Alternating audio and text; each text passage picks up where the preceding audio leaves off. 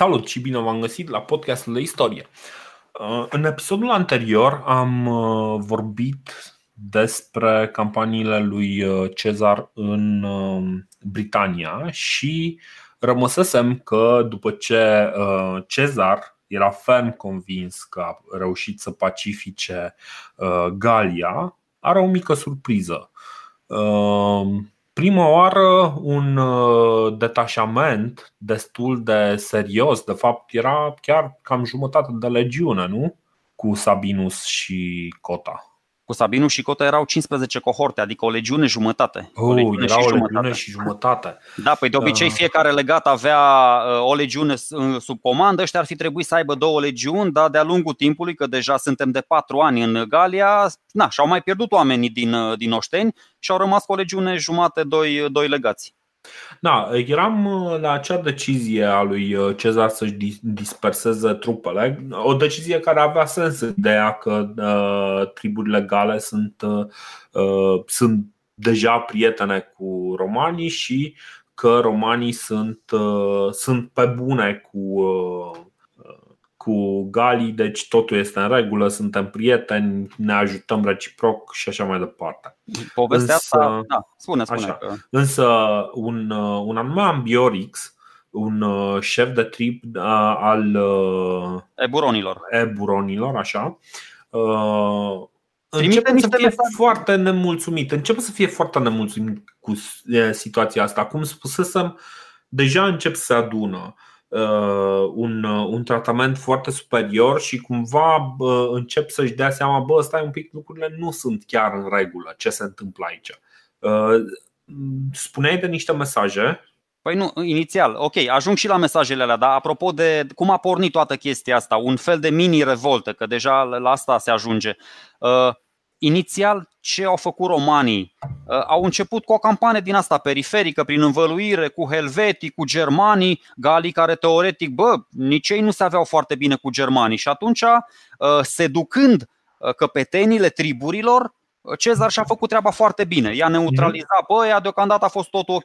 După aia, ăștia, într-adevăr, liderii celor mai importante triburi au început să se întâlnească mai întâi în secret și să-și pună niște întrebări existențiale. Bă, ce faceți aici? Adică e drept că și noi, cum am mai spus de britoni, că nu i-ar fi ajutat pe veneți. Adică ne mai ciondănim și noi din când în când, dar nouă ne place libertatea, avem terenuri mănoase, nu plătim tribut la nimeni. Deși triburile principale percepeau tribut de la alea mai mici, că tot așa tu ai spus data trecută. Uh, dar nu mai bine ne coordonăm puțin mișcările, că uite, ne ia unul câte unul și ne bate ca la capșa, domnul Cezar, și nu avem nicio șansă. Adică nu mai bine ne unim puțin, nu mai bine uneltim între noi și s-ar putea să avem o șansă mică, dar totuși avem o șansă. Și mică, dar la noastră. Da, și apropo de șansa asta, uh, tipul ăsta șmecher Ambiorix, uh, șeful uh, eburonilor, care erau exact în zona aia a belgilor, a nervilor, a ai mai zis tu un nume pe care Morini, tot pe acolo prin Așa. zona respectivă, uh, el uh, vine și îi cheamă pe niște delegați de ai uh, lui Sabinu și a lui Cota, în care le spune, deci a trebuit să citesc de cinci ori chestia asta ca să-mi dau seama că, că am înțeles-o și sper să vă pot explica și vouă ca să înțelegeți și voi. Deci vine Ambiorix Așa. la delegația romană și le spune că se pregătește o mare conjurație împotriva romanilor dar că tribul lui și el uh, sunt fideli și de încredere, deși celelalte triburi l-au presat și pe el să se ridice împotriva lui Cezar, ceea ce el chiar a făcut pentru că i-a atacat pe romani atunci când ăștia tăiau lemne ceva mai devreme. Deci, băi, eu v-am, uh, v-am atacat, v-am ucis niște romani, dar erați puțini. Deci suntem prieteni în continuare, nu? Adică a fost doar o glumă. Ce, nu mai știți de glumă? Bă, și acum, acum între noi fie vorba, romanii chiar nu știau de glumă, adică cu, cu romanii nu puteai să glumești, adică, știi? Și mesagerii ăștia se întorc se întorc de la Ambioric și le povestesc la ăștia și ăștia stau și zic, bă, și cu povestea. Deci atât de tare povestea, încât nici nu-l pot bănui pe Cezar că a inventat-o, că de obicei Cezar mai bagă de la el acolo, vorba aia, sunt comentariile lui, vorbește despre el la persoana la treia. Bă, da, e atât de tare, deci noi v-am omorât oamenii, v-am chemat la, la noi să vă spunem că v-am omorât oamenii și chiar dacă v-am omorât niște oameni pentru că suntem niște prieteni buni, ne, vă cerem să aveți încredere în noi în continuare și, ba nu, și mai zicem încă o chestie, haideți că vă, îndru, vă îndrumăm legiunile pe niște drumuri complet necunoscute și, nu știu, bătălia de la Posada, deci bă, te, te umflă râsul, adică știi, și să uitau romanii unii la alții, adică a fost foarte comic. Și și da. mai comic, e că îi cred până la urmă și zic, bă, așa, deci Ambiorix le spune, bă, e o legiune în apropiere pe care o să o atace alți prieteni de-ai mei. Haideți cu mine că vă... Legiunea lui Cicero, dacă ți da, minte. Exact, exact. Haideți cu mine că eu vă ofer safe passage și haideți cu mine da, să ajungem acolo, că eu sunt prietenul vostru și ăștia au discutat, s-au tot codit. Bă, Cezar ne-a zis să rămânem în tabără, să stăm pe uh, timpul iernii în tabără. Uh, Sabinus, care săracul Sabinus a fost făcut după aia cu ou și cu oțet de Cezar și fiind făcut cu ou și cu oțet de Cezar, toți istoricii îl consideră prostul Revoluției, adică e prostul Antichității. Dar în fine, omul chiar a zis, bă, îi lăsăm pe ăștia de izbeliște, haide să mergem să-i, uh, să-i ajutăm, pentru că dacă nu, va fi sângele lor virtual pe mâinile noastre. Da. Și se decid să se ducă. Bă, hai să-l ajutăm pe Quintus, că ăsta săracul a ajuns aici pe pile. Hai, să-i, hai să-l ajutăm să devină un soldat de nădejde. Dar nimeresc da. o ambuscadă, da? Așa. Ce, ce, este, ce este adevărat, este adevărat. Uh, Ambiorix nu-i minte. Quintus exact. Cicero este într-adevăr sub asediu, dar asediu este condus chiar de Ambiorix. Adică să, să, să nu ne imaginăm că lucrurile stau. Uh... Bă, corect. Uh, Quintus Cicero, o legiune de voastră va fi atacată de, de niște triburi galice. De cine? De mine! Ah, ok, perfect, păi zi așa. exact. Păi deci omul practic a reușit să-i, uh, să-i uh, pună cumva pe picior greșit cu minimul de minciună, știi? Adică i-am mințit cât se poate de puțin. E genial. A fost atât de sincer că romanii nu l-au crezut, nu le-a venit să creadă. Bă, nu se poate, n-are cum. E prea sincer asta, nu, sigur e o minciună la mijloc, dar n-a, exact. fost, n-a fost până la urmă. Asta e, adică e o discuție mică aici uh, între Sabinu și Cota, e o mică discuție. Ăștia pornesc cu cele 15 cohorte, își lungesc rândurile, și ghiși ce? Exact ca în bătălia de la Posada, apare Ambiorix într-o față, în spate, pe, da, trec ei printr-o, printr-o vale, stânga-dreapta, sunt masacrați acolo și da. Sabinus se predă teoretic, dar îl ucide ăla pe loc. Da, da, da, e nicio problemă, te predai. Bă, de data asta n-a fost sincer. A zis că ok, poți să te predai tu cu oameni nu L-a ucis, Cota a luptat uh, până la ultimul om și a fost și a murit. ucis. Da, și a da. murit cu, cu grație. Da. Uh, după episodul ăsta, uh, Ambiorix se concentrează și evident folosindu-se de, de proviziile lui, lui Sabinus și lui Cota, uh, Ambiorix asedia, îl asediază pe Quintus, uh, Quintus Cicero. Nu mai știu exact cum se numește orașul, dar este foarte puțin uh, important. Undeva uh, lângă Aduatuca. Da. Uh, Quintus Cicero reușește să reziste acolo uh, chiar foarte multă vreme și uh, trimite în fiecare zi trimite câte un om Uh, care să îi dea un semn lui Cezar. Cezar nu are de unde să afle nimic despre, uh, despre ce se întâmplă cu Sabinus pentru că nimeni nu a supraviețuit și nu a reușit să scape din uh, încercuirea lui, lui Ambiorix. Cred că au scăpat cred că au scăpat nu. puțin, dar sau, nu, nu, niciunul. Că mi se nu, pare că au scăpat puțin și l-au anunțat pe, pe Cicero sau pe Labinus, care Labinus era în altă parte, dar n-a putut să vină, că era și el ocupat cu niște. Par, parcă, și, parcă și Labinus era sub, uh, sub asediu. Exact, exact. Se uh, Quintus, uh, Quintus Cicero este însă asaltat și uh, după ce trimite zi de zi câte un, uh, câte un uh, mesager, în fiecare zi uh, Ambiorix îi prinde mesagerul, îl aduce în fața legiunilor, îl execută, ceva de genul băi. Știi cum e? Ai nevoie de foarte mult curaj, adică după primele două, trei zile să fii mesager, deja cam știai ce se întâmplă, știi? Totuși în, în ziua a șaptea în ziua a șaptea, în sfârșit, Ambiorix este satisfăcut că uh, uh, Quintus Cicero a renunțat la acest obicei prost al lui să trimită mesager, însă, surpriză, nu renunțase, ci chiar reușește de data asta să uh, trimită un mesager care chiar să reușească să scape din încercuirea lui Ambiorix și să ajungă la Cezar. A scăpat, a scăpat pentru că era îmbrăcat în port galic, cică. Da, și, și pentru nu că el, el era gal, pentru că el era gal. Așa, chiar era gal, da. da, da. da. Uh, și uh, tipul ăsta merge la anunță pe Cezar uh, să-i spună uh, și îi spune despre ce s-a întâmplat cu Sabinus și Cota, cel mai probabil pentru că Ambiorix uh, a făcut acest serviciu. Știi cum e? Ca un, uh, uh, ca un răufăcător de la din filmele americane, știi, când îi explică tot planul înainte de a-l omorâ pe erou principal, zice, ha, eu am făcut chestia asta, știi? Și uh, Quintus Cicero îi trimite și zice Cezar, băi, vezi că ăsta l-a omorât pe Sabinus și pe Cota și uh, m-au înconjurat pe mine aici și mă asaltează. Acum Cezar nu prea are atât de multe trupe la dispoziție. Reușește să mobilizeze o mică parte din armată și reușește să-i bată pe nervi uh, cei care stau în drum Uh, și... Așa, ăștia, ner- așa. nervii, așa spune Cassius Dio, că nervii se alătură lui, uh, lui Ambiorix, adică așa. buronilor, că ziceai tu de ceva. Așa, așa.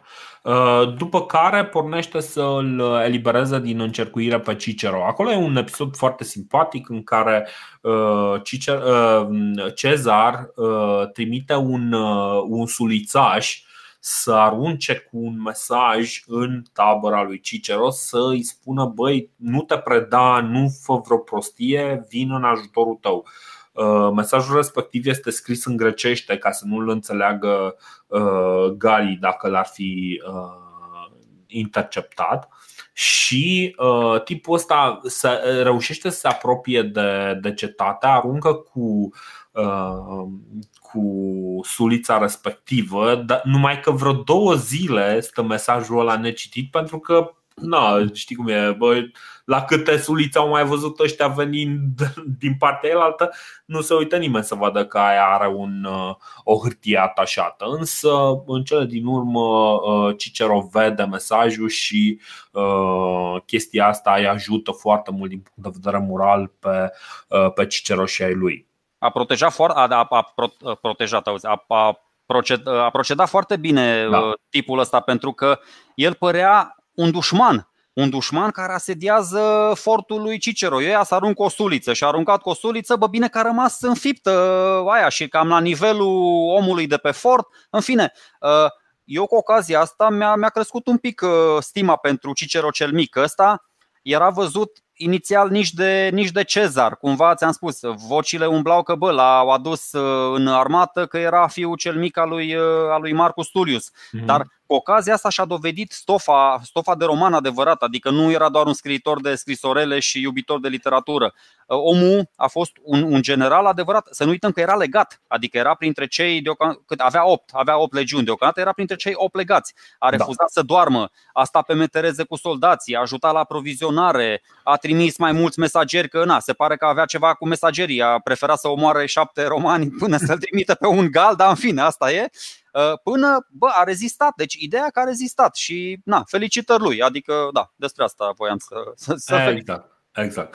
Um, după, uh, după ce ajunge în sfârșit uh, aproape de, uh, de încercuire, uh, Ambiorix renunță la, uh, la asediu, își dă seama că nu are nicio șansă și cu trupele lui Cicero înăuntru, care de bine de rău încă erau uh, în regulă și cu trupele lui uh, Cezar în spate, Ambiorix își dă seama că nu, uh, nu este cazul să, să facă să se, să se aventureze mai mult și se retrage. Așa că Cicero este până la urmă salvat.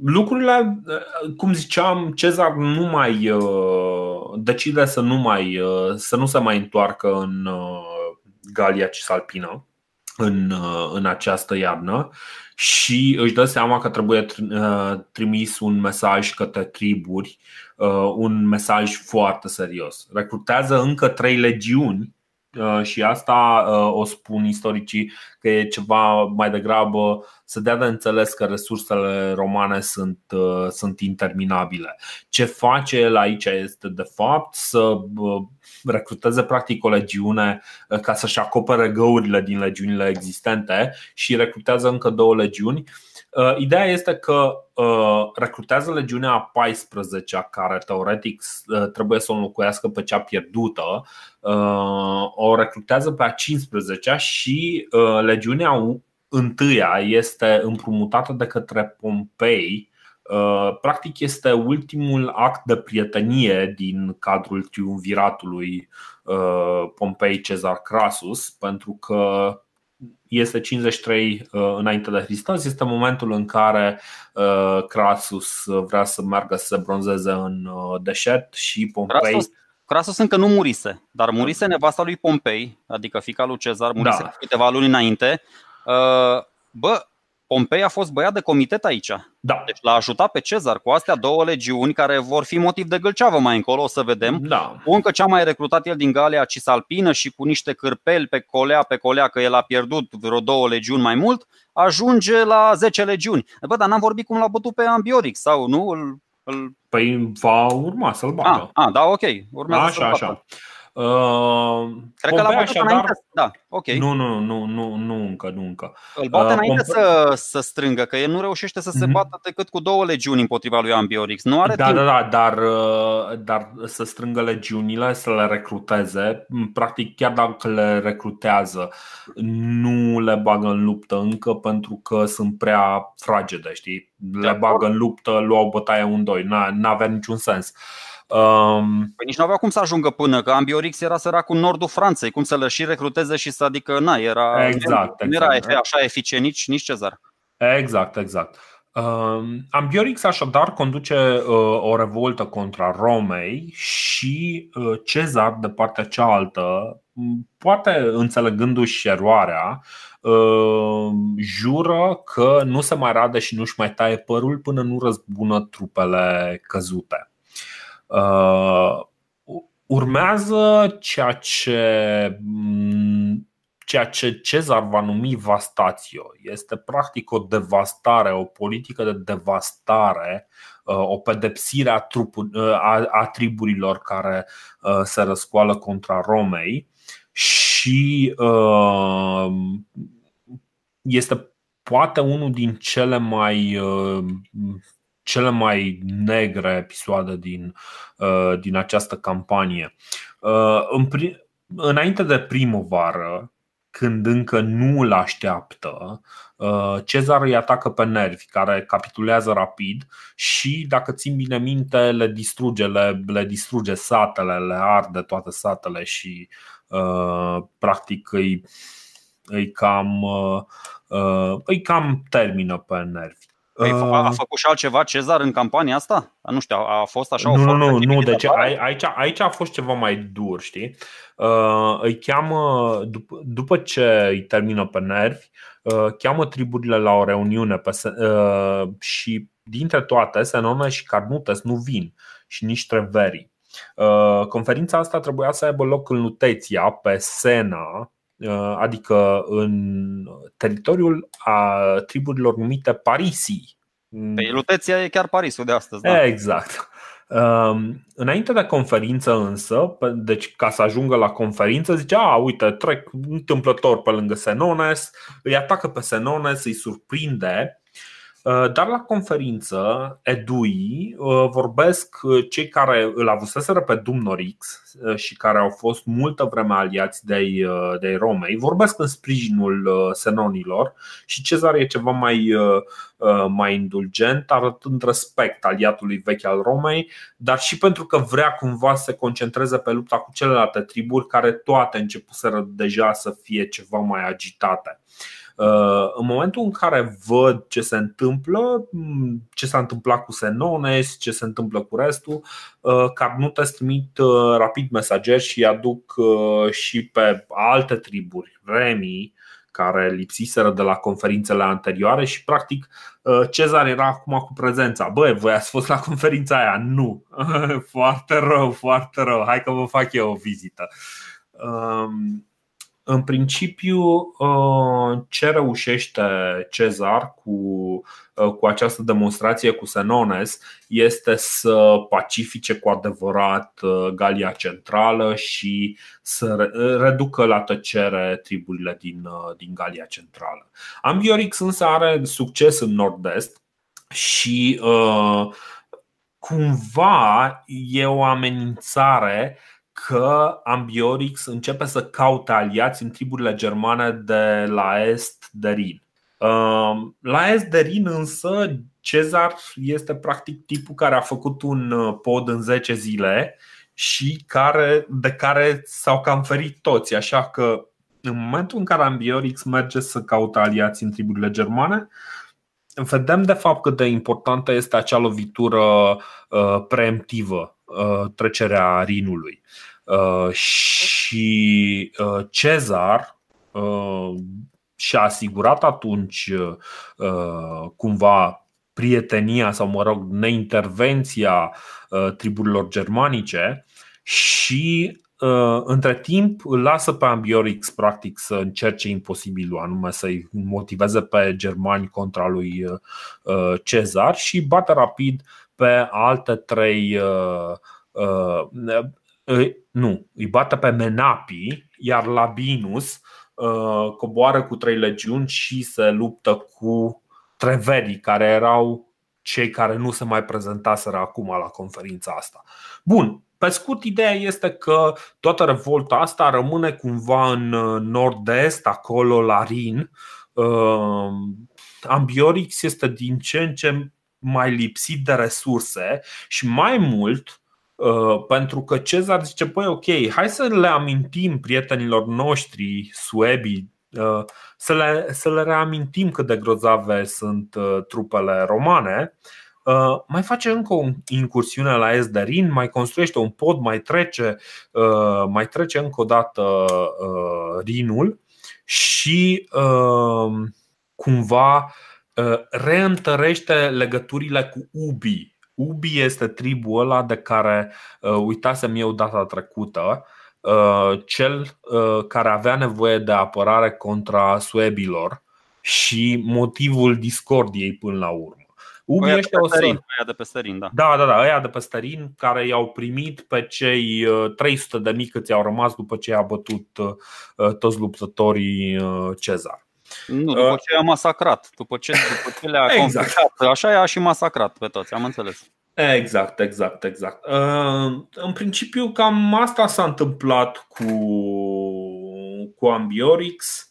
Nu deci, prea... îl bate, nu? Îl bate și într-o bătălie decisivă. Îl bate într-o da. bătălie decisivă din care, uh, din nou, Bă, Cezar a ales strategia care 99% din cazuri ar trebui să dea rateuri, adică este complet înconjurat, complet înconjurat și totuși iese din fort cu toți soldații în toate direcțiile și îl bate pe ăla, adică îl bate printr-o organizare senzațională, Ordnung und Disziplin Überales, adică Cezar e, e dita mai germanul, nu știu, se, se mobilizează. Aici da. nu, eu vreau doar să spun, ok, până Așa, îl lăsăm pe Ambiorix, vreau doar să spun că Cezar se duce și laudă, laudă în comentariile sale pe Quintus, și spune că bă, a făcut o chestie super faină. Nu chiar cea mai glorioasă faptă din războiul galic, dar uite și de data asta chiar mi-am pregătit un, un citat, să nu creadă ascultătorii că vorbim chiar din aducerea minte aproximative. El i-a lău, el i-a lăudat pe Cicero, el fiind Cezar, că v-am zis că sunt da. scrise la persoana a treia comentariile, deci i-a lăudat pe Cicero și pe oamenii săi cu foarte multă considerație și apreciere, așa cum aceștia meritau. Mă rog. Uh-huh. Da, foarte da, frumos. Foarte l-am bărbătat pe om și a zis, bă, ok. A, și Quintus îi trimite și o scrisoare lui frate să mai mare și îi zice, bă, de-abia am scăpat cu viața să vezi. Eu am glumit când am zis că în tabără seara se, adică, ok, mai recităm noi povestioare, dar bă, wow, a fost, a fost la limită, frate, wow, bă, deci între pana de scris și sabia de străpuns aleg pana, mamă, ce mi-a, mi-a trecut glonțul pe la ureche, deci omul scria acolo și, și Cicero, la, la care Cicero i-a scris ca unui stoic adevărat, bă, taci în pana mea de muiere și nu, nu te mai plânge și luptă ca un bărbat. Exact așa, și ăsta ok, bă. Adică, acum, na, societatea romană era una patriarhală acum. Când zici că nu mai plânge ca o muiere, nu e, sper să nu, na, să nu se supere feministele. Adică nu e o glumă misogină, chiar așa se glumea pe vremea aia, în perioada Republicii Romane. Exact, exact. Trebuie să ne adaptăm vremurilor uh, pe care le, uh, le comentăm. Le comentăm, exact. Um, în restul anului 53 nu prea se mai luptă după ce îl înfrânge pe Ambiorix și evident Ambiorix uh, nu mai știu dacă se sinucide sau este sinucis. Nu, încă nu știm. Se duce pe sărin și are parte de o bătrâneță lipsită de griji. Ah, da? Da, da. Chiar, nu, chiar... E, singurul, e singurul care are parte de, de o bătrâneță. Nu, e singurul care ajunge la bătrâneță dintre toți galii. Bine, din mai, din, din mai mulți oameni care sunt implicați în uh, Și cred că mai e și Ariovistus. Nu, și Ariovistus. Bă, de, de obicei când te duci pe rin, e mai ușor pe rin. De partea asta, de partea greșită a rinului e mai complicată treaba. Exact, exact. Dincolo de rin, oamenii sunt ceva mai uh, calmi, mai nervoși, dar uh, țin foarte mult la viața îndelungată. Uh, în principiu, uh, Cezar își ia acel vastațio contra nord-estului Galiei uh, și distruge atât de puternic zona respectivă încât uh, istoricii uh, se uită la, uh, la resturile materiale, cultura materială rămasă în urma uh, civilizației respective și este un gol extraordinar câteva generații după, uh, după acel episod. Știi, adică avea și cu ce, că de la 20.000 de oameni a ajuns la 50.000 de soldați exact. cu toate recrutările alea. Adică... Îi ia Uh, îi ia cel puțin o generație să se repopuleze zona respectivă. Uh, ce face acolo este o distrugere sistematică, supune zona respectivă unei distrugeri sistematice și uh, de-abia după ce Bă, pe vremea noastră, adică... după acel vastațio, Cezar revine la moda romană și se rade și își taie părul în consideră noastre, că uh, trupele. Așa. În, în timpurile noastre poartă altă denumire. Cum, cum ai zis tu? Uh, o... Nu, nu, nu, Vastație, dar ai spus o chestie, uh, cum se duce acolo și eu l-aș numi genocid ca să nu mai, adică să ai zis tu cu o chestie și se duce și Așa, distrugere sistematică, foarte frumos, elegant, îmi place da. Băi, civilizat, civilizat. El e forța civilizatoare, să nu uităm, deci Cezar se duce în Galia ca forță civilizatoare, rețineți chestia. O, o să vedem, o să vedem la final. Uh, ideea este că deci distrugerea uh, sistematică nu se referă numai la oameni, se referă la tot deci le arde uh, fiecare clădire, nu mai stă nimic în picioare, distruge tot, tot, tot. Adică după ce o moară, zice, băi, vă țin cadavrele numai să vă uitați la cum vă dau foc la tot ce ați făcut voi vreodată. Știi? Ceva de genul ăsta, adică e genul ăla de sadism, genul, genul ăla de, de duritate. Nu știi, și știi ce e mai dur decât atâta? Ce? Că povestește și se fălește făcând toate chestiile astea. Că de la și el este, Și este admirat pentru chestia asta. Uh, dar aceasta, aceasta este în sfârșit lecția de care triburile gale aveau nevoie pentru a înțelege că Roma decide cine, cine trăiește și cine moare în teritoriul lor. Și este, uh, este momentul în care își dau seama, bă, știi ce, acum ori niciodată. Uh, la sfârșitul acelor ce vom povesti ne dăm seama că este niciodată, dar da? deocamdată triburile legale încă mai speră și uh, în momentul în care văd ce distrugere, uh, la ce distrugere procedează Cezar, uh, încep să se întâlnească și, și să comploteze contra, contra Romei. În momentul în care Uh, Aco, unul din uh, cei care a instigat pe Senones să se revolte contra romanilor, este pedepsit sumar prin biciuire și apoi decapitare. Uh, reprezentanții triburilor decid că nu, nu, nu, asta este prea mult. Deci deja, deja s-au strâns prea multe. Veneții, Dumnorix, care din aliat a fost omorât, uh, îi avem pe, pe ăștia pe care i-a distrus, îl avem pe unul de-al nostru care după ce a fost, după ce s-a împăcat cu Roma, uite, a fost uh, pedepsit și biciuit. Uh, și anul 52 va fi, uh, va fi determinant.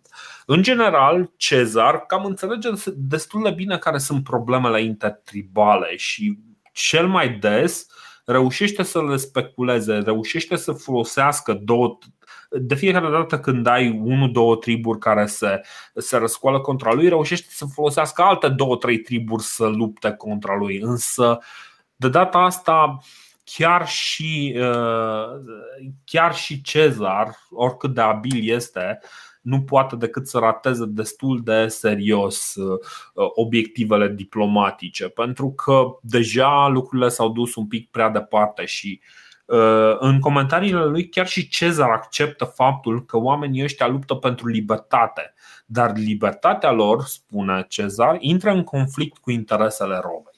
Și Asta este un punct de vedere, deci asta este un punct de vedere nebunitor pentru că uh, e o lecție de viață cum rar vom mai primi din, uh, din istorie în, uh, în general.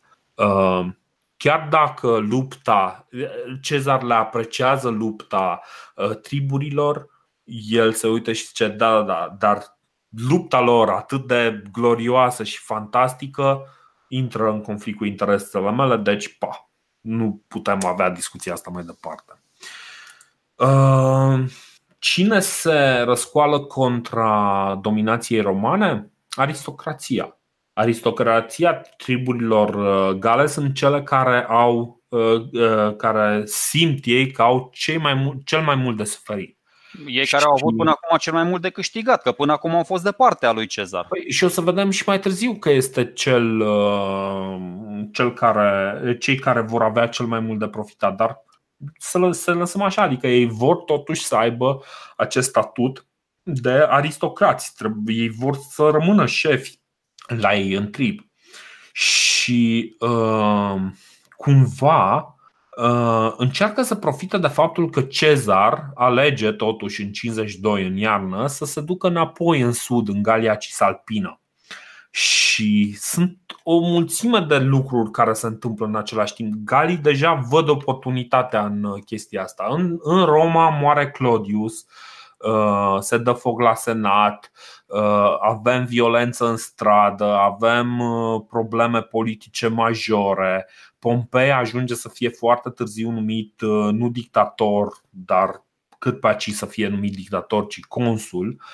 Dacă ar fi fost numit dictator, apropo, ar fi putut să facă mult mai multe contra lui, uh, lui Cezar.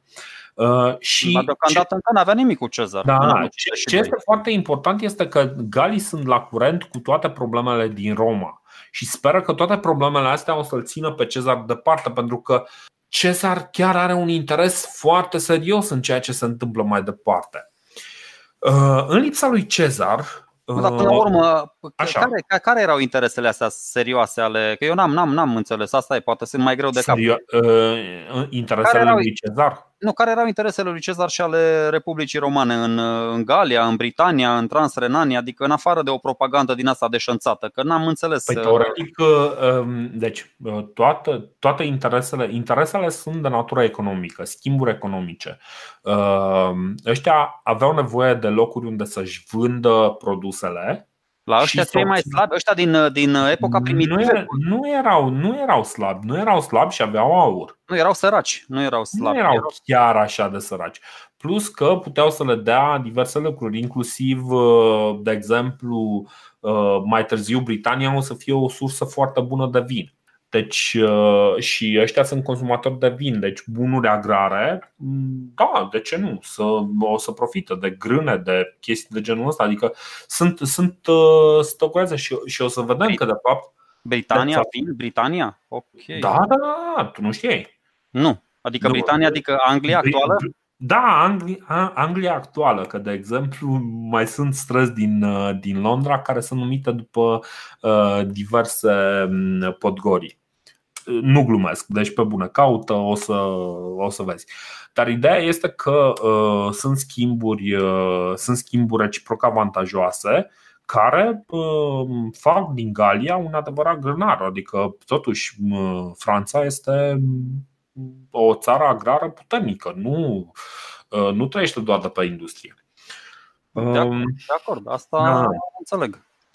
Uh, așadar, în lipsa lui Cezar, Uh, un uh, anume Vercingetorix uh, strânge toți șefii de triburi gali la Gergovia și acolo atacă triburile aliate care au mai rămas încă aliate Romei și în momentul respectiv ei cumva mizează pe faptul că Cezar va rămâne, va rămâne acolo, însă Cezar nu. Cezar simte că lucrurile astea pot să o ia puternic de sub control Uh, e forțat să se întoarcă înapoi în Galia Transalpină și uh, pe măsură ce uh, Cezar întârzie, tabăra lui Vercingetorix crește. Din ce în ce mai multe triburi vin să își predea staticii, să-și declare prezența în această alianță cu Vercingetorix și cu fiecare zi cu care întârzie, Cezar practic uh, Vercingetorix e din ce în ce mai puternic. Uh, acum, problema este foarte complicată pentru că uh, Cezar este despărțit de armată. Armata nu este cu el. Armata este dincolo de Gergovia, între, între el și Uh, și armată este practic întreaga uh, tabără care este adversă.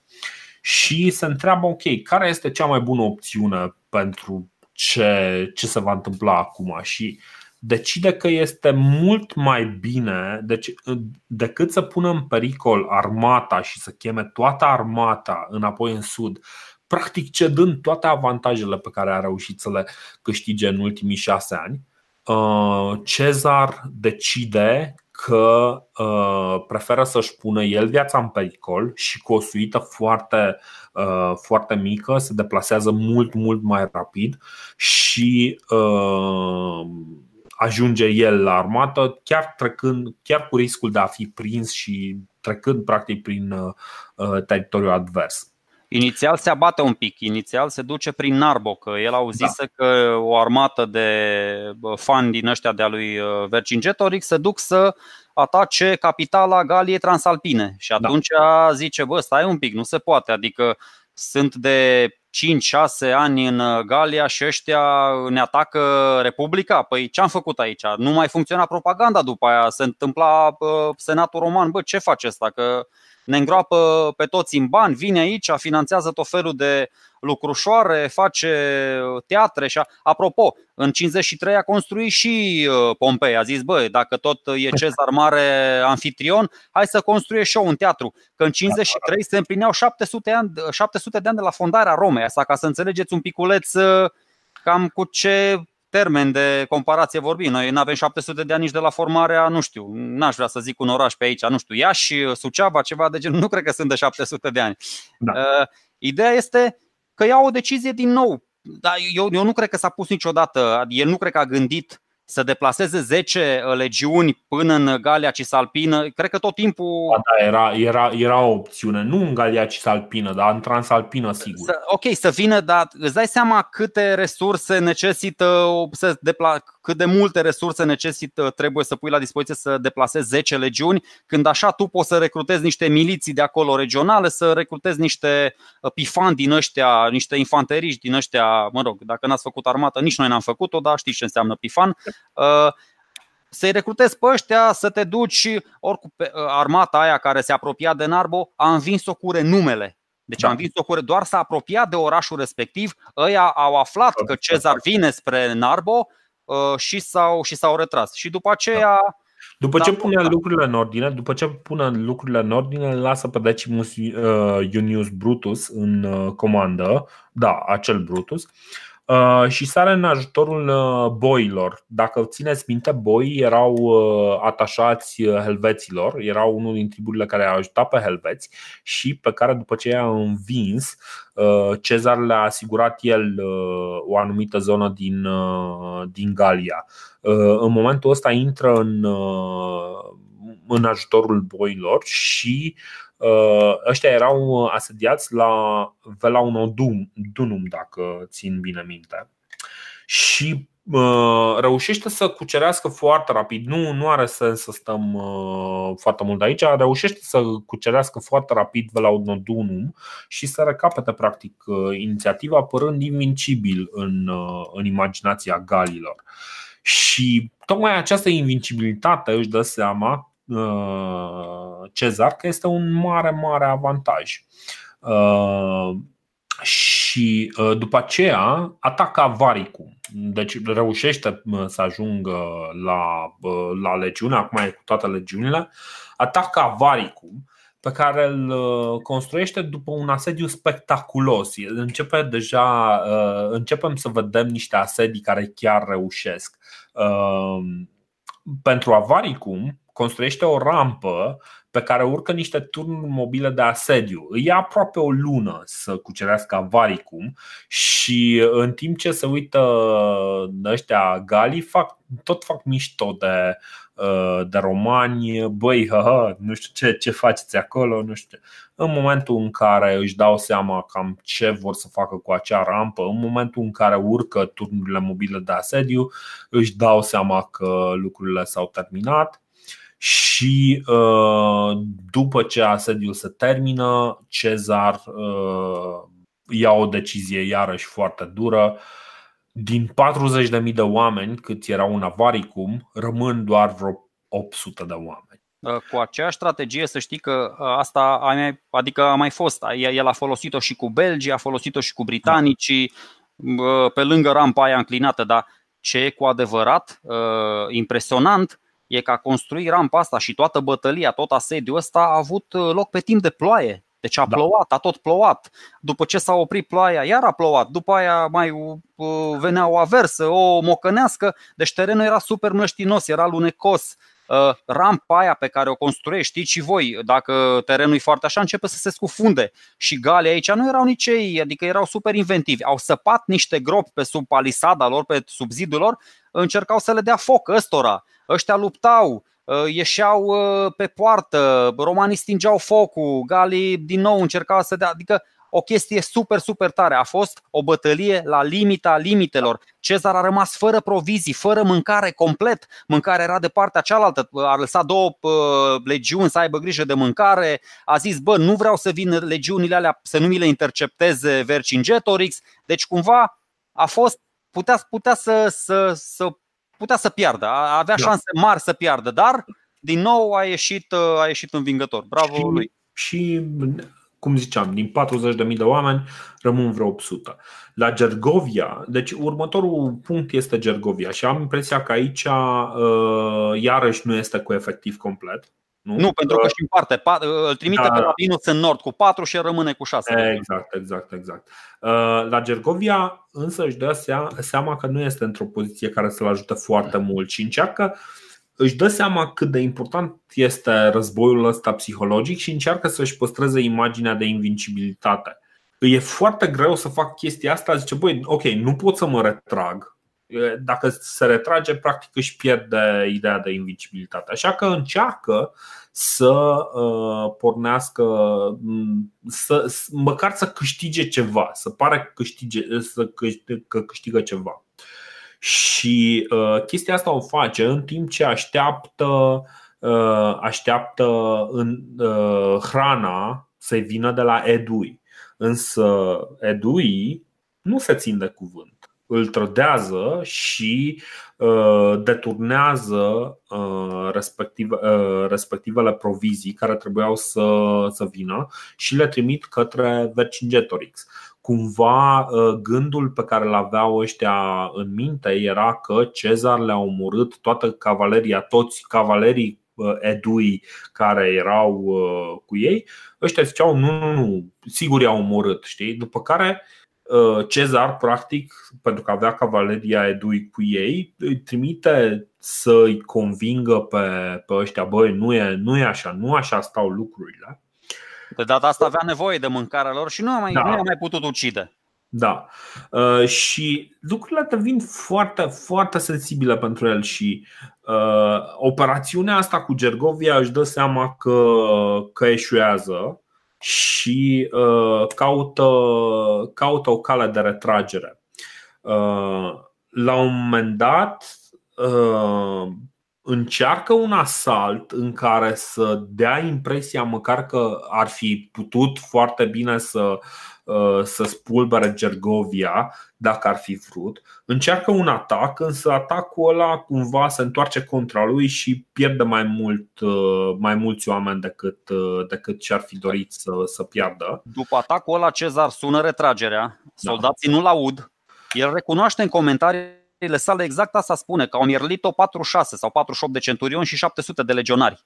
Deci 700 de soldați din, de fapt, spune că oamenii, vezi, nici atunci nu-și asumă răspunderea. Spune că oamenii săi erau prea încrezători în forțele proprii și, și nerăbdarea, da, exact, nerăbdarea a fost mai puternică decât comunicarea, decât organizarea și au, uh, na, istoricii moderni spun că au murit câteva mii, mult mai mii, da, mă rog, ori 700 au murit din vina lui Cezar, ceilalți probabil că au murit din vina lor, ca să împăcăm da, istoria. Exact, exact, exact.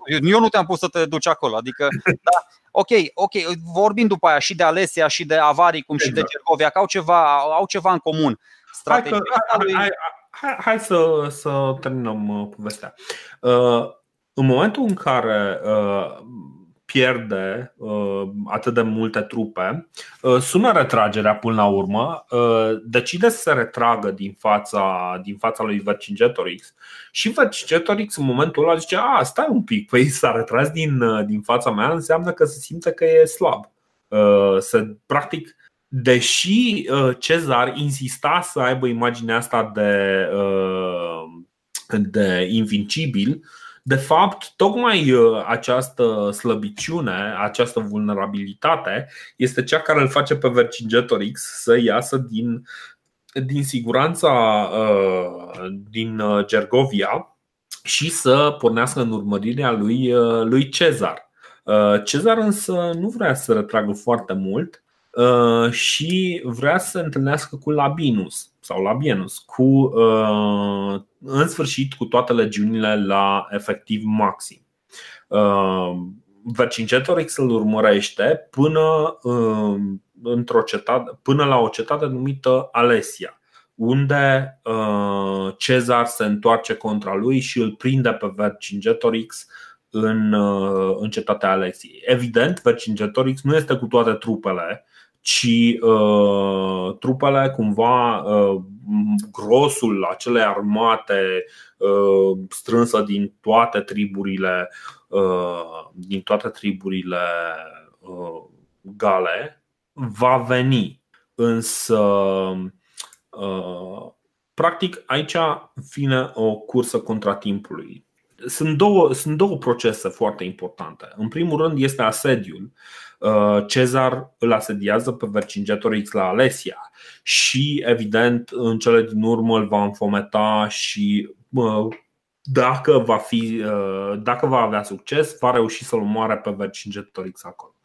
Pe de altă parte, Vercingetorix așteaptă ca trupele celelalte, cele pe care i le-au promis toți, pentru care a primit o groază de ostateci din partea Uh, din partea ăstora, din partea uh, triburilor gale, uh, trupele astea se strâng, numai că și ele sunt într-o cursă contra timpului. Pentru că în momentul în care ai 200.000 de oameni în, în teren, nu prea poți să-i hrănești pe ăștia foarte ușor și devine o problemă logistică foarte mare.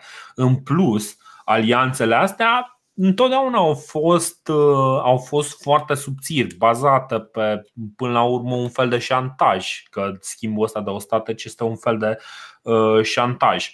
Și uh, da, lucrurile, lucrurile devin foarte complicate. Asediul ăsta devine într-adevăr o luptă uh, contra timp. Și nu știu, Sergiu, poate, uite, Poate explici tu care sunt acele elemente comune și povestești un pic uh, asediul. Pe scurt, pe scurt, că deja pe ne-am scurt. cam lungit. Uh, e de, adică nici măcar aș putea să spun că e uh, o bătălie de manual, dar până la Cezar n-a mai apărut un manual cu bătălia asta. Este prima bătălie din istorie care are acest specific. Uh, Cezar a avut de atacat un oraș uh, fortificat în care era Vercingetorix. Tu zici că l-a obligat pe Vercingetorix să ajungă acolo. E discutabil. Eu zic că s-a dus uh, de bunăvoie Vercingetorix, cumva l-a obligat pe Cezar să-l atace. Dar nu da. contează. Și cum a făcut asta? Cum a sediat orașul? Deci un oraș fortificat, țineți minte, înconjurat de ziduri, de jur împrejur și începe asediu. Ce-ți vine în minte? Bă, te duci, nu știu, construiești o rampă, încerci să-i blochezi la aprovizionarea, mai vii cu niște turnuri din astea, niște scorpioane, niște catapulte. Ei bine, ce face Cezar? Construiește-ne niște fortificații mai meseriașe decât cele ale Alesiei și înconjoară complet orașul, tăindu-le la ăștia aprovizionarea. Bine, nu, nu sunt mai meseriașe, dar sunt mult mai mult mai mari, mult mai. Uh... Bă, sunt, sunt mai impresionante, că au și forturi și contraforturi, au și tot felul de piloane și s-a da, sunt, din lemn. sunt din lemn, sunt din lemn, ok, da. sunt din lemn, așa e. Uh, înainte să fie complet înconjurat, Vercingetorix a trimis mesajele astea uh, de care spui tu, toa tuturor celorlalte triburi galice, să vină cu cățel cu purcel, pedestrași, cavalerie, veniți să mă apărați, Cezar va fi ocupat cu, cu asediu și restul galilor urmează să îl înconjoare complet pe dușmanul comun, da? vin din spate. Perfect. Cezar, evident, a aflat de uh, mesajul ăsta lui Vercingetorix, na, că voia să-l țină acolo până le vin uh, restul întăririlor și ce a făcut? A mai făcut un fort, ex- deci încă o dată vă zic, a mai făcut un fort, a mai făcut niște ziduri exterioare primului fort și astfel a izolat și mai crunt pe Vercingetorix iar galii din exterior trebuiau să-l asedieze mai întâi pe el și era protejat și din exterior, era protejat și din interior. Deci, practic, a făcut două rânduri de palisade, dar al doilea rând mult mai uh, întins și impresionant decât primul, cu spațiu generos între ele, cu șanțuri, cu uh, capcane, avea tot felul de capcane pe lângă ziduri, țepușe. Uh, deci a fost o chestie care i-a lăsat mască. Au venit galii acolo în ajutorul lui Vercingetorix și n-au înțeles nimic erau în primul rând neavând niciun lider, că Vercingetorix era, era super isteț. Era super isteț, apropo că am ajuns aici. Strategia lui Vercingetorix era una de non-combat. Exact așa uh, am mai povestit de chestii. Exact cum a făcut Fabius, dictatorul așa. Fabius, în, în timpul uh, invaziei lui Hannibal, pe care și-a dat seama că nu-l poate învinge luptă dreaptă, Așa a făcut și Vercingetorix aici. Bă, otrăvirea fântânilor, pârjorirea recoltelor, înfometarea soldaților lui Cezar, atacarea rutelor de aprovizionare, demoralizare, toate chestiile astea pe care le puteai face în propriul teritoriu. Era o chestie de manual, da? Cezar nu știa teritoriu, Vercingetorix îl știa mai bine și atunci a profita. E un cuvânt foarte tare aici în, în engleză, se numește attrition. Adică Așa. o uzură din asta treptată și continuă până când demobilizezi și demoralizezi uh, complet adversarul. Asta a fost strategia lui Vercingetorix până să se ajungă la aceste trei asedii, la Avaricum, la Gergovia și la, și la Alesia. Da. Și vin, vin toți galii ăștia de peste tot, încep uh, câteva zile de bătălii crâncene, când, uh, în fine, romanii sunt ca, cam 1 la 3 era raportul. Erau vreo 30.000 de romani și erau, cred că, peste 100 de mii, mai mult de 100 de mii. Da. Ăsta, uh, Plut ar zice cam 130 de mii.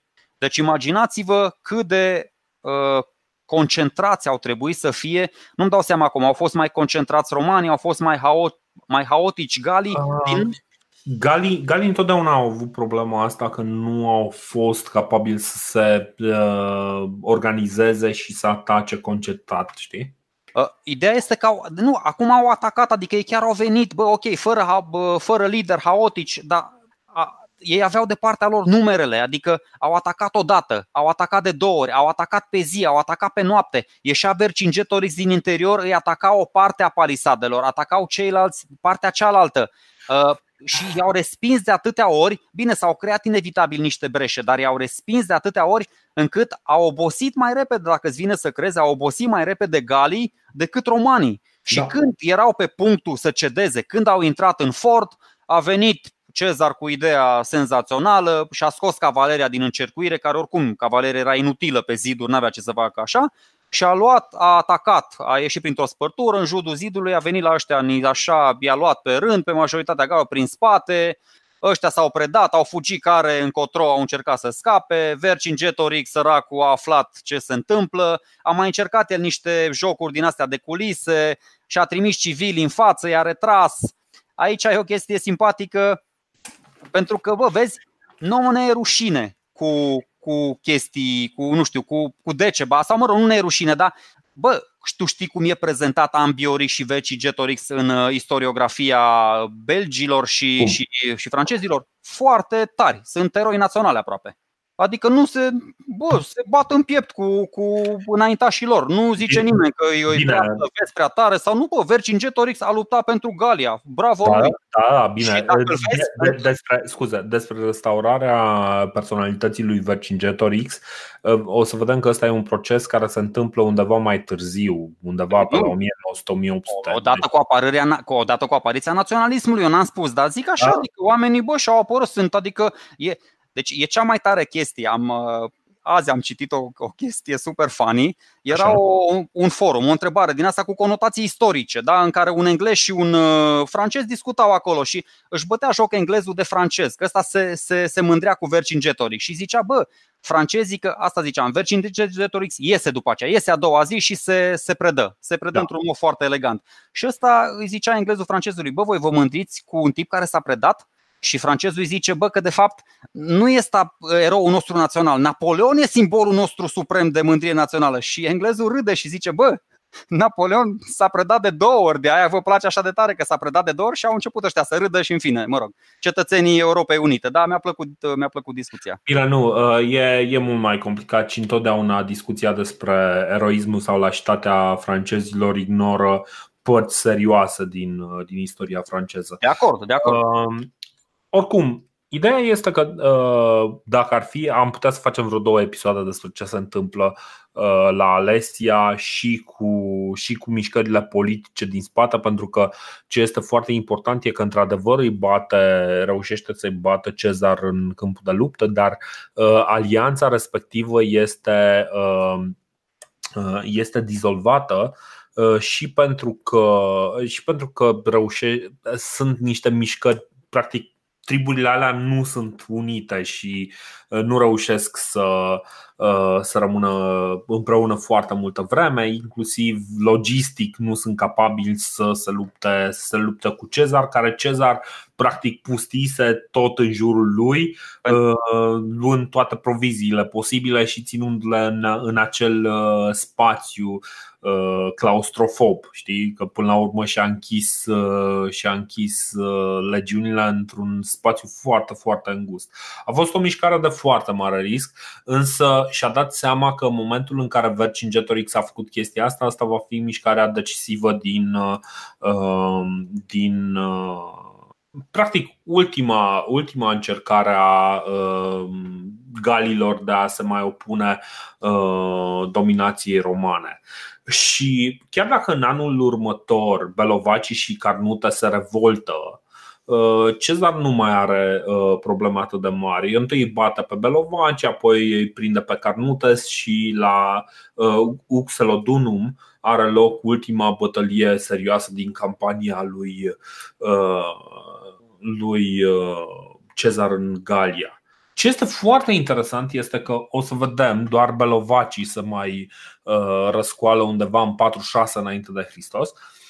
Uh, ce este foarte interesant este că pentru gali mm, lucrurile merg înspre bine de aici. Mm, practic, uh, aristocrația primește statutul de cetățeni romani populația mai bogată, sau bine, cam toată populația, dar populația mai bogată profită mai mult de lucrurile astea, primește beneficiile obișnuite ale romanilor, adică sticle la geamuri, apă curentă, canalizare, băi, încălzire centrală. Adică sunt niște lucruri pe care ei nu le aveau până atunci. Și deodată ă, prezența romanilor vine de fapt cu un adevărat progres în, ă, în societatea galilor care până atunci nu, totuși erau o organizație tribală, nu prea știau ei să-și facă lucrurile astea pe care romanii deja le aveau. Păi da, ăștia erau în care... comuna privitivă, ăștia alții erau în da. comuna sclavagistă. Dar... În momentul în care tragi linie, cumva, în ciuda tuturor protestelor uh, triburilor gale, Uh, cei care rămân în urmă au mai mult de profitat de pe urma lor pentru că în cel din urmă sunt absorbiți în zona, în zona de sus a, uh, uh, a Republicii Romane, adică sunt absorbiți destul de destul, într-un mod destul de pozitiv. Bă, Cezar... Tu glumești acum sau tu glumești, nu? Nu, nu, nu glumesc, nu glumesc. Deci, adică pe bun, aristocrații, aristocrații, bă, deci gândește așa. Aristocrații gali devin Așa? cetățeni romani. Da, pentru că Cezar a trebuit să le promită lor orice ca să îi atragă de partea lor.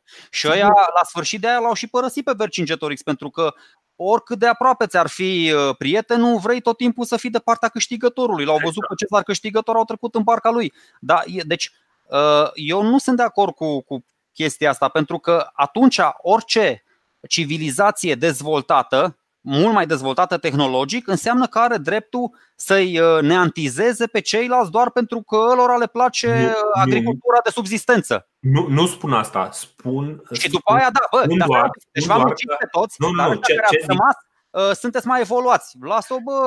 Ce, ce, ce, zic, ce zic este că aristocrația gală e cumva cade în sus aristocrația gală, care, este, care era până la urmă cea mai, uh, uh, cea mai supărată că vin uh, romanii să domine locul ăsta, au de fapt de profitat. Cei care rămân și rămân prieteni ai Romei au de profitat chiar masiv, pentru că după aia se vede o creștere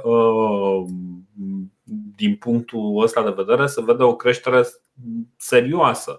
Da, da și, într-adevăr, oamenii, oamenii au avut mult de suferit de pe urma și, acestor campanii. Și funcționarii publici din guvernia Basarabia au dus-o bine, chiar dacă Basarabia a trecut păi, da, Rusiei. Da, da, să, să nu uităm că, de fapt, până la urmă, uh, războaiele astea nu au fost pentru, pentru uh, ăștia, pentru triburi sincer pentru oamenii din triburi că erau asupriți de unii sau de ceilalți, băi, până la urmă diferența nu era chiar atât de mare. Bă, ok, dar eu nu mă refer la suprire, mă refer că au ucis un milion de gali, zice Plutarh, da. un milion de gali, încă un milion uh, i-au vândut în sclavie, adică un sfert, o cincime, nu știu, nu contează. Ok. Uh, nu, nu, nu. Deci, uh, să, fie, să fie clar, uh, nu, este, nu este o chestie pozitivă faptul că Cezar i-a cucerit, știi? Doar spun că aristocrația a avut de profitat de pe urma chestiei astea.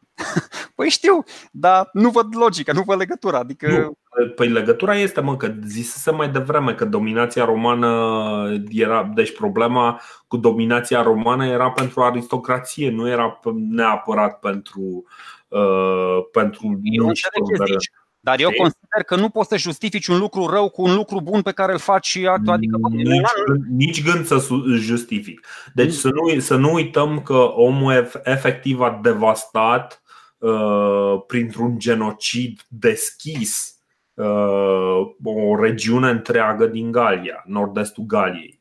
Uh, chestiile astea nu sunt de uitat. Pliniu spune că Cezar omoară 1.192.000 de oameni în momentul ăla este undeva la 5% din populația 20%. O cincime. Ah, nu, nu, ah, nu, era, okay. era ceva de genul 5% din, a, din populația omenirii, nu, nu are public. Omenirii cunoscute, știi, ceva Sau de genul Acali, Acali, ok. Ideea este că e un procent extraordinar și Galia este una din cele mai uh, era una din cele mai populate zone uh, din, Păi nu, dar vezi, universul cunoscut, să zicem. Și ipocrizia noastră, că eu m-am ferit, nu știu de ce, inconștient m-am ferit să-l numesc genocid. N-am avut nicio problemă la 80 de mii la vesperele asiatice, alea erau într-adevăr împotriva romanilor. N-am avut nicio problemă. O, primul genocid din istorie, la la la. Aici când vorbim deja de un milion, peste un milion, bă, stai un pic, au avut și ceva avantaje, aristocrația, nu, nu. Bă, despre ce e vorba? Stai mă, stai. Deci nu mă noi... acum, eu înțeleg, dar zic spune, că... Spunem lucrurilor cum sunt. Ăsta ce a făcut Cezar pe acolo. Cezar este autorul unui genocid. Din punct de vedere istoric, el îl justifică în fața populației uh, pe care o reprezintă, în fața romanilor, și pentru el justificarea în fața romanilor este tot ceea ce contează. Să nu uităm acel episod în care uh, Cezar însuși scrie că oamenii ăștia luptă pentru libertate, dar libertatea lor intră în conflict cu interesele Romei practic, el zice ok, da, o să omor pentru interesele Romei, o să, o să fac un genocid dacă asta este în interesul Romei. Hitler justifica în fața absolut, poporului asta, absolut. asta supremă, deci, justifică orice. Deci, uh, lucrurile, într-adevăr, exact cum, cum zici și tu, exact cum sesizezi și tu, lucrurile sunt, uh, sunt un pic mai nuanțate. A avut la un moment dat Dan Cardin, uh, un alt uh, tip care are un podcast pe care vi-l recomand dacă nu l-ați ascultat până acum, dar sunt sigur că l-ați ascultat.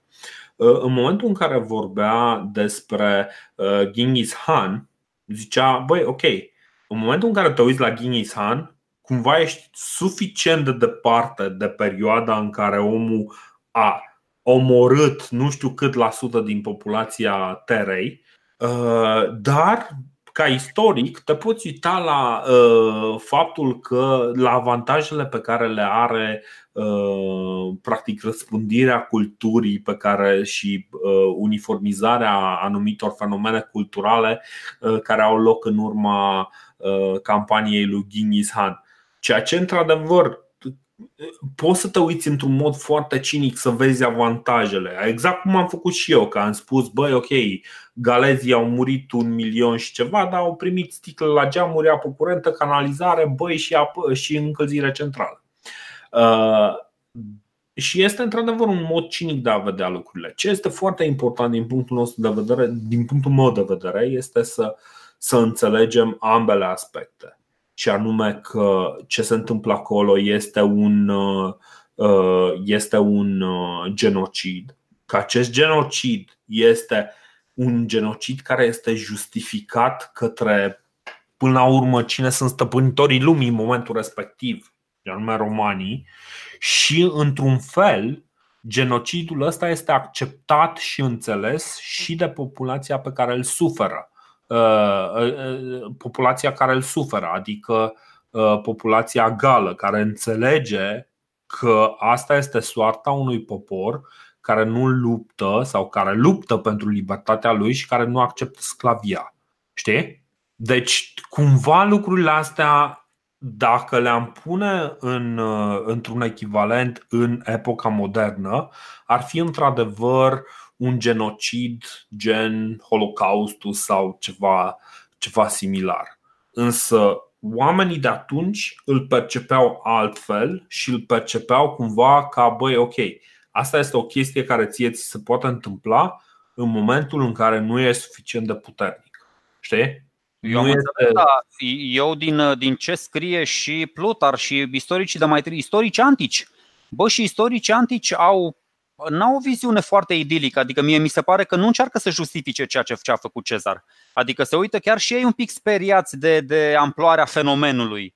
Absolut. Adică și Plutar se uită, bă, ok, am înțeles și eu, uite, până la urmă cetățean roman, dar bă, parcă nu a fost chiar așa coșer ce au făcut ăștia.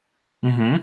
De, na, ok, asta e apropo de ce s-a întâmplat după aceea. Sunt deci, multe, să, să, nu, să, să nu, să nu creadă, foarte important, să nu creadă oamenii care ne ascultă că sunt, suntem niște sociopați care zicem ok, au murit un milion, haide, gata, mergem mai departe. Au da. murit un milion, este, un, este o cifră pe care uh, și mai ales în perioada respectivă este enorm. Este, cum spuneai tu, 20% din populația unei țări de mărimea Franței. Cât are Franța acum? Are vreo 80 de milioane? 68. 68. Cât 20% ar însemna uh, cât? O cincime din ar însemna vreo 12 milioane, 12-13 milioane. 13 milioane de oameni omorâți în Franța pentru că nu uh, pentru, pentru că au avut loc niște neînțelegeri cu, cu o căpătenie războinică uh, din Italia. Nu, cred că ne-au plecat 20% de oameni din România, nu? Cu... Au emigrat de, în 30 de ani, serios. Noi, noi am pierdut o cincime din, din populație. De la 23 de milioane suntem 18 milioane, am pierdut 5 milioane lejer. Da, noi, noi nu l-am avut pe Iulius Cezar, l-am avut pe Ion Iliescu. Băi nu, hai să spun, uite, hai, hai să, vreau să spun și niște chestii frumoase despre Cezar pe care le-am observat eu în campania asta militară cu toată tactica lui. Ok, despre Gal numai de bine, o să vedem că se integrează până la urmă în Republica Romană, fac față, își trimit niște căpetenii acolo. Cezar în continuare se va bizui pe ei uh, cu, cu mare satisfacție, dar, uh, bă, apropo, uh, deci ăsta m-am uitat un pic am făcut, noi, am făcut noi comparația asta între Cezar și, și Alexandru. Cezar a fost de mult mai multe ori pus în situații fără ieșire. Deci pur și simplu, nu doar că a scăpat uh, cu viață, dar a reușit să întoarcă sorții victoriei în așa fel încât la, la final, știți că e vorba aia cu sub scut sau pe scut. Bă, da. El era tot timpul sub scut. Asta înseamnă că era bine, că pe scut nu mai erai viu. Dacă erai pe scut, înseamnă că te duceau ăia la, la înmormântare. Deci el era tot timpul acolo, adică pe lângă uh, organizarea și disciplina uh, legiunilor, bă, era un tip din ăsta. Faptul că era artist l-a ajutat foarte mult să se gândească, bă, cum gândește adversarul, unde are avantaj, cum pot să-l neutralizez, unde am eu avantaj, cum pot să amplific chestia asta. Era foarte tare, cum, uh, se gândea cum să-și obosească adversarul, povestește, bă, cum să-l uh, las pe ăla fără, de exemplu la Uxelodumum, unde până la urmă le taie ălora sursa de apă și le taie și mâinile, uh, se gândește cum să le blocheze accesul la apă. Adică sunt chestii foarte simple, da. dar în același timp și foarte ingenioase. Folosește informații false venite dintr-o parte, le duce în alta încearcă să-i demoralizeze pe unii, se folosește foarte mult de intel, adică folosește foarte bine informațiile care ajung la el de la alte triburi împotriva altor triburi. Deși el uh, are situații în care suferă foarte mult de foame, îi face și pe ceilalți să se supere de foame. Nu știu, e ca la deci fotbal, bă, îi face să lupte cu soarele în ochi, pe nori, pe ploaie, pe furtună, în sandale, în, E, e generalul, nu știu, adică nu știu dacă e chiar generalul suprem, dar e oportunismul, e oportunistul suprem. Că zice uh, Crasul, Crasul zice. Oportunist, oportunist, dar cred eu. Nu spun cu răutate, nu spun cu răutate. Chiar reușea să profite de tot ce află, de, de, de tot ce se află da. în jurul lui. Ok. Două chestii. Una, Crasul se zice parcă pe amândouă. Uh, spune despre Cezar că este omul capabil să obțină avantajul maxim din orice situație și despre, despre Pompei spune un pic nervos că nu cunoaște om care să fi făcut uh, mai puțin și să fi obținut mai mult. Asta apropo de adică, bă, ăsta pui mea, ăsta n-a făcut nimic și a meritat toate chestiile. Dar da. Cezar a știut să obțină uh, cel mai mare avantaj din, din ce i s-a oferit. Da, da. Deci uh, asta, asta e remarcabil. Ce, uh, deci, în primul rând, în momentul în care te uiți și dacă, de exemplu, citești comentariile lui, lui Cezar, cumva cifrele astea uh, parcă nu ți se mai par atât de ciudate și uh, ți se par chiar norm- normale și aproape justificate. Uh, ce, ce, ce justificare are uh, Cezar în, uh, în ceea ce face este că, până la urmă, pentru el primează Uh, pe lângă interesul Romei, supraviețuirea uh, legiunilor pe care le conduce, supraviețuirea oamenilor pe care îi conduce și din punctul ăsta de vedere Cezar este un, suprem, uh, este un exemplu extraordinar de ceea ce am numit noi leadership. Omul este inspirație completă pentru, uh, pentru orice general și cred că ar trebui studiat pentru felul în care se apropie de legiuni, pentru felul în care evoluează la conducerea uh, legiunilor, pentru felul în care crește alături de armată, pentru felul în care își câștigă stima, pentru că până la urmă el era un, uh, un politruc care a venit la conducerea armatelor și uh, legiunile mai văzuseră N alți uh, astfel de politruci, însă de data asta el reușește să-i câștige alături de el pe uh, cei mai mulți dintre ei. Dacă la început avea o mulțime de oameni care poate că se uitau la el cu oarecare sfidare, care chiar să nu uităm, într-un episod chiar și-au, uh, și-au dorit să se oprească din marș și să se întoarcă să își trădeze generalul. Uh, a, chestia asta se întâmpla în 58 înainte de Hristos. Da, la prima puterie, în 51 mm, o mare parte din uh, soldații din acele legiuni erau gata să moară pentru Cezar. Chiar și, chiar și, chiar și soldații lui Pompei erau gata să moară pentru Cezar. Exact. Uh, omul este o, este o inspirație extraordinară pentru, pentru soldații lui și uh, își, uh, își primește practic o, o fidelitate fanatică. Uh, Bine, acum Cezar e și tipul ăla care, uh, deși cruțat de pirat și e liberat, se agită ca un Pepsi, îi urmărește, se duce la guvernatorul provinciei, știm, da? E tipul ăla care trece pe lângă un sat galic și zice că decât uh, codaș la oraș mai bine în satul tău fruntaș după aia se uită plin de oftică la statuia lui Alexandru, zice, bă, câte a realizat ăsta la 33 de ani, eu n-am făcut nimic până acum și nu știu. Adică, într-adevăr, haide să, e foarte versatil, e super, uh, explică frumos, bă, cum stă în spatele trupelor, imediat vede un flanc care de suferit, se duce, înclină balanța, adică e foarte tare, nu zic, dar noi na, așa fac niște amatori în istorie, că nu suntem istorici, prezintă și plusurile și minusurile la o, la o personalitate atât de complexă cum e Cezar, ar fi stupid să spunem numai de bine despre el sau numai de, de rău. Eu am mai zis și despre bine și despre rău și în continuare, că o să vedeți, oricât de mult am încercat să comprimăm, bă, nu putem, nu putem, eu cred că două, trei episoade să mai facem despre el, că nu avem, avem încotro. Da, nu, nu, nu rău și mai ales că lucrurile pe care le face sunt, sunt remarcabile și sunt, sunt o lecție foarte bună. Eu ce sper din toată această discuție pe care am avut-o este că am deschis niște puncte de interes. Mergeți mai departe, citiți mai departe, citiți de Bello Gallico, citiți uh, pe Plutarh, citiți pe cei care au scris despre asta. Ehm, mai nou există o mulțime de lucrări de uh, popularizare a istoriei. De exemplu, vă recomand pe Adrian Goldsworthy, care are, uh, are de exemplu o prezentare a vieții lui, uh, lui Cezar care este fantastică și sunt, sunt o mulțime de lucruri de învățat, sunt o mulțime de lucruri la care merită să ne oprim, să, să ne gândim. Până la urmă, el a ajuns în situația asta și în momentul ăsta este practic unul din cei mai influenți, poate unul din cei mai bogați oameni din, uh, din Roma. Uh, dar să nu uităm că el a ajuns aici mai mult sau mai puțin pentru că avea foarte multe datorii. Nu spun că ăsta a fost uh, driverul lui numărul 1, dar în, în orice caz, uh, practic, proconsulatul lui în, în Galia este uh, provenit practic fix din această problemă. Este un om care este ajutat de noroc extraordinar de mult. Uh, el are de condus trei, trei, trei provincii. Pentru că guvernatorul Uh, ăsta a Galiei uh, transalpine a murit fix în momentul în care, uh, în care na, Cezar era prin zonă și nu avea cine altcineva să preia conducerea. Sunt în întreaga campanie sunt o mulțime de puncte în care doar norocul scapă pe, pe Cezar.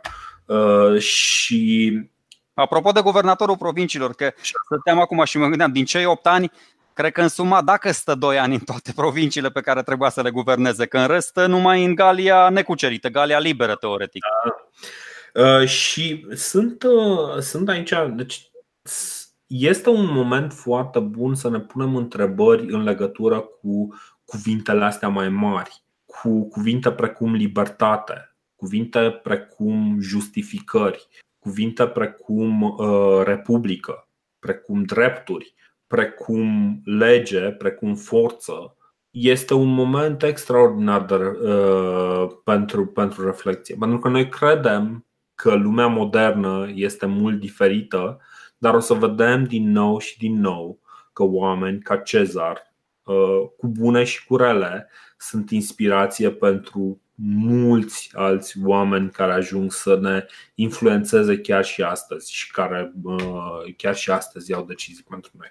Deci trebuie să, să e un moment foarte bun să ne gândim la lucrurile astea, la ideile astea mai mari și este poate mult mai facil să o facem proiectând pe experiența acestor oameni care sunt mult mai îndepărtați, dar care, chiar îndepărtați, ne influențează și astăzi uh, societatea. Uh, da, apropo de uh, contemporaneitate și antichitate și de ce ziceai tu că sunt asemănări și deosebiri. Da, tehnologia și omenirea sunt diferite, dar oamenii sunt cam la fel ca în antichitate, da. într-adevăr. Omenirea s-a schimbat foarte mult, dar oamenii destul de puțin. Da, exact.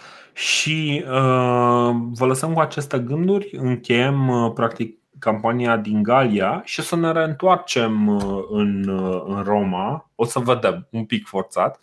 Uh, o să ne întoarcem în, uh, în Roma din, uh, din episodul viitor și uh, da, o să Iar ne ce e mai bun? Ce e mai bun legat de Cezar, de-abia acum urmează să, să zicem și să exact. facă om.